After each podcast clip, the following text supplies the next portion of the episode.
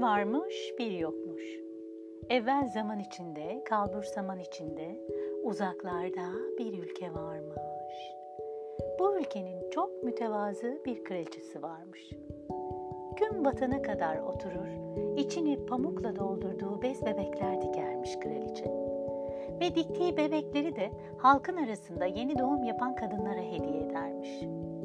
Kraliçenin elinden bebek hediye alan kadınlarsa bundan çok mutlu olur. Kraliçeye pamuk gibi kalbi olan bir evlat nasip etsin diye Allah'a dua ederlermiş. Günlerden bir gün kraliçe yine pamuklarla uğraşıyor, dikişe hazırlanıyormuş ki yüzük parmağına bir iğne batıvermiş. Üç damla kan sıçrayıp bembeyaz pamuğun üzerine bulaşmış. Simsiyah örtünün üzerinde bembeyaz pamuk, pamuğun üzerinde kıpkırmızı üç damla kan. Kraliçe bu renklerden öyle çok etkilenmiş ki hemen bir dua etmiş. Allah'ım demiş, bana böyle kan kırmızısı dudakları, pamuk gibi yumuşacık akça pakça teni, bu kumaşın rengi gibi kuzguni siyah saçları olan güzel mi güzel bir kız evlat ver. Kraliçe çok içten ettiği bu duanın mükafatını hemen o sene almış. Ve çok güzel bir kız çocuğu sahibi olmuş. Kızının adını da Pamuk koymuş. Fakat kızının büyüdüğünü göremeden vefat etmiş. Pamuk Prenses'in kral babası kraliçeyi kaybetmenin acısını yıllarca kalbinde taşımış. Ta ki saçları güneş kadar parlak, gözleri yıldızlar gibi ışıl ışıl, güldükçe gamzeleri gül goncası gibi açılan sarayın kumaşçısının büyüleyici güzellikteki kızını görene kadar. Kumaşçı kızını prensesler gibi giydirir ama gözünden sakınırmış. Kral bu güzellik karşısında çok fena aşka düşmüş ve kızıyla evlenme isteğini söylemek için kumaşçıyı huzuruna çağırmış. Kumaşçı elbette ki memnuniyetle kabul etmiş bu izdivacı. Kızı kraliçe olacakmış fena mı? Ayrıca güzel kız da krala pek bir hoş değilmiş hani. Bilerek görünmüş kralın gözüne. 40 gün, 40 gece boyunca sürmüş aşıkların düğünü. Halka ziyafetler verilmiş. Güzel kraliçeyi halk da çok ama çok beğenmiş. Kraliçe çeyizinde sadece bir ayna getirmiş. Bir de zümrüt işlemeli bir sandık. Ayna öyle varaklı, oymalı, kalkmalı bir şey de değilmiş. Sıradan upuzun bir aynaymış. Hikmeti ne ola ki demiş hizmetkarlar. Oysa ki güzel kraliçe her sabah kral çıktıktan sonra sülün gibi bedeniyle o aynanın karşısına geçer sorarmış. Ayna ayna, söyle bana benden güzel var mı bu dünyada? Ayna cevap verirmiş. Kimin haddine sizden güzel olmak kraliçem? Tabii ki yok. En güzel sizsiniz. Bu dünyada sizden daha güzeli yok dermiş. Pamuk Prenses ve kraliçenin arası da gayet iyiymiş. Kraliçe anne gibi olamasa da gerçek bir abla gibi ona rehberlik eder, hayatla ilgili akıllar verirmiş zaman zaman. Ama Pamuk Prenses'in pamuktan kalbi sadece iyi söylenenleri algılar, kötülükle geleni asla anlamaz direnirmiş. Anlayacağınız Pamuk Prenses'in kalbi pek bir fazla pamukmuş. Bir gün yine kraliçe aynasının karşısına geçmiş sorusunu sormuş. Fakat bu defa ayna demiş ki, sevgili kraliçem, siz gerçekten çok güzelsiniz ama Pamuk Prenses sizden de güzel. Kraliçe anlamış ki artık hayattaki yerini Pamuk Prenses'e bırakmak gerekiyormuş. Ama önce onu hayata hazırlamalıyım demiş. Zira Pamuk Prenses bu denli bir güzelliği taşıyabilecek kadar güçlü bir kalbe sahip değilmiş. Hemen çeyizinde getirdiği zümrüt işlemeli sandığını açmış. İçinden kocaman bir defterle incecik altın rengi bir değnek çıkartmış. Değneği avucunun içine almış, defteri okumaya başlamış. Okuduğu şey bir tılsımmış. Ey pırpırlı güzel değnek, Kudretine kudret, sihrine sihir katılsın. Böl dokunduğunu göster ışıltını. Söylet kalpten, dinlet özden. Pof dedim mi, oldur en şahanesinden demiş. Defteri sandığa geri koyup en yakışıklı ve gösterişli olan muhafızını huzuruna çağırmış. Demiş ki, söyle bakalım benim için yapamayacağın bir şey var mı? Muhafız hiç düşünmeden güzel kraliçeye cevap vermiş. Asla kraliçem, siz öl deyin öleyim, siz ol deyin olayım, siz isteyin kaftanın ardına varıp peri padişahını getireyim. Kraliçe memnuniyetle değneği muhafızın üç kere başına, üç kere de omzuna dokundurmuş.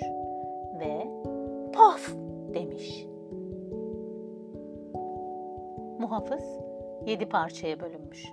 Hepsi türlü türlü huyları olan ayrı birer erkek cüce olmuş. Birincisi bayağı romantikmiş. Hemen kraliçeye reverans yapıp şiir okumuş. İkincisi oldukça gerginmiş. Üzerindeki kıyafetlerin ütüsünden başlamış, kokusuna kadar şikayet etmiş. Üçüncüsü çok yakışıklıymış. Çapkın çapkın gülümsemiş. Dördüncüsü esprili komik bir tipmiş. Beşincisi bayağı bilgeymiş. Ağzından tek kelime sıradan bir laf çıkmamış. Altıncısı anne kuzusuymuş. Sürekli anasından bahsedip duruyormuş. Yedincisi çocuk gibi oyuncuymuş. Eğlenmekmiş sanki tüm yaşam amacı. Kraliçe değneğiyle bir pof daha yapmış.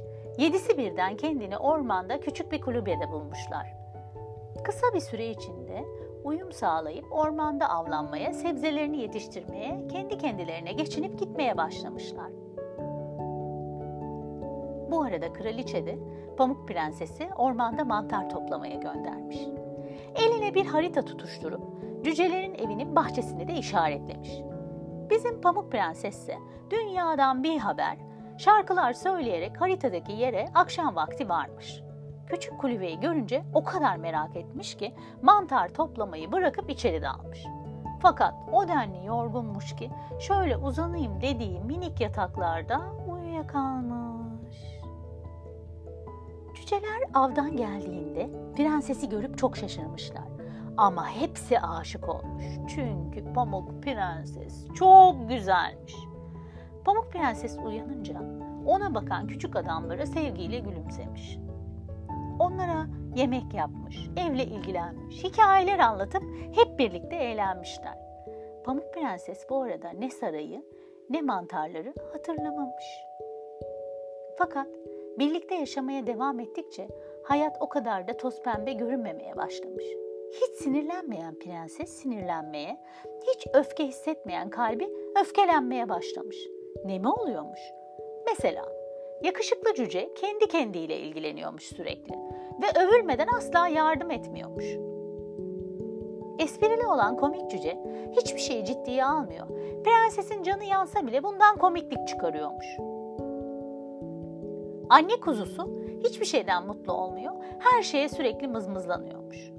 Oyuncu olansa sadece eğlenmek istiyor, iş güç umursamıyormuş. E gergini zaten biliyorsunuz, hep gerginmiş. Bu durum öyle bir hal almış ki ne Bilge Cüce'nin ilmi, ne romantiğin güzel sözleri prensese yeter olmuş. Aksine her şey adeta kabusa dönüşmüş. Ve sonunda prenses kaçıvermiş saraya. Kraliçe o sabah aynaya tekrar sormuş. Ayna ayna, söyle bana, benden güzel var mı bu dünyada? Ayna cevap vermiş. Asla kraliçem, siz en güzelsiniz. Ve kraliçe anlamış ki prenses saraya dönmüş. Hemen yanına gitmiş tabii ki. Tahmin ettiği gibi prensesin eski güzelliğinden eser kalmamış. Saçı başı karma karışıkmış. Yüzünün feri sönmüş. Pamuk elleri deve tabanı gibi olmuş. Kraliçe bu manzara karşısında kahkahasını tutamamış. Buna bozulan Pamuk Prenses'in güzel gözlerinin içine bakıp yanı başına oturmuş. Bak güzel kızım demiş. Yaşadıklarını biliyorum. Sen aslında günlerce yedi erkek cüce ile değil, sana aşık olan bir erkekle yaşadın.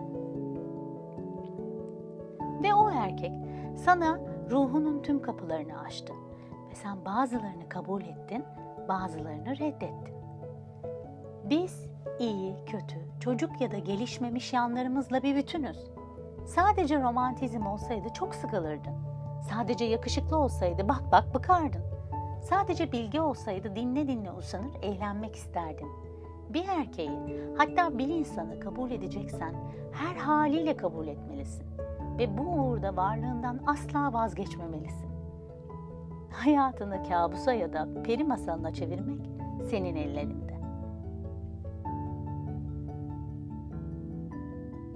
Pamuk Prenses, kraliçenin vermek istediği dersi anlamış ve solgun yüzü yeniden aydınlanmış. Kraliçe ona pırıl pırıl bir elma uzatmış. Pamuk Prenses hart diye ısırınca eskisinden daha da güzel olmuş.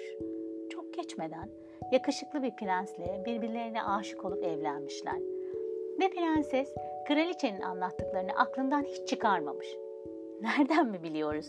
O günden sonra ayna hep en güzel pamuk prenses demiş. Şimdi gelin sevdiklerimizin katlanamadığımız taraflarına bir daha bakalım. O tarafları olmasaydı yine yanlarında böyle hisseder miydik acaba?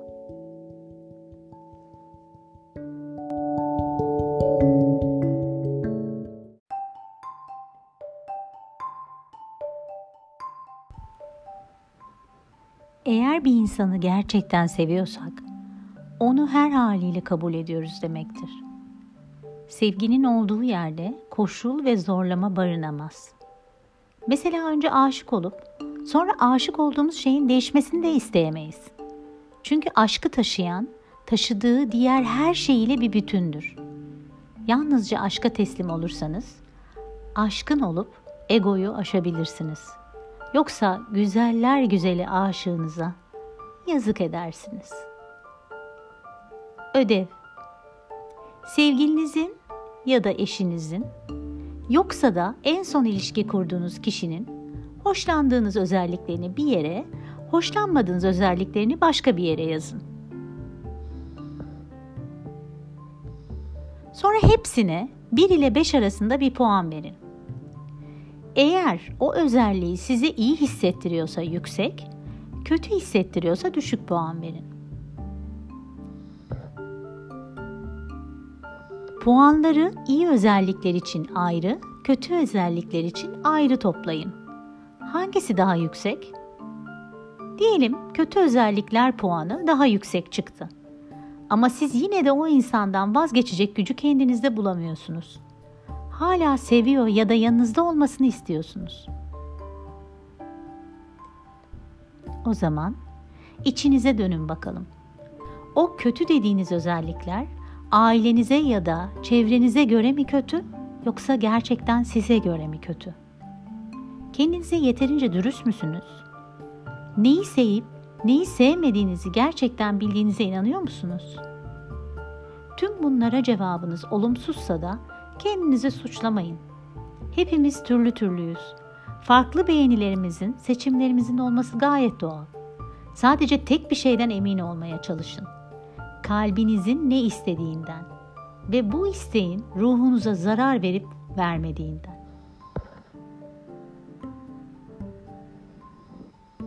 Bu masalda çalışacağınız olumlama, gerçekleri aklıma ve kalbime en iyi geleni görmeye ve bilmeye niyet ediyorum.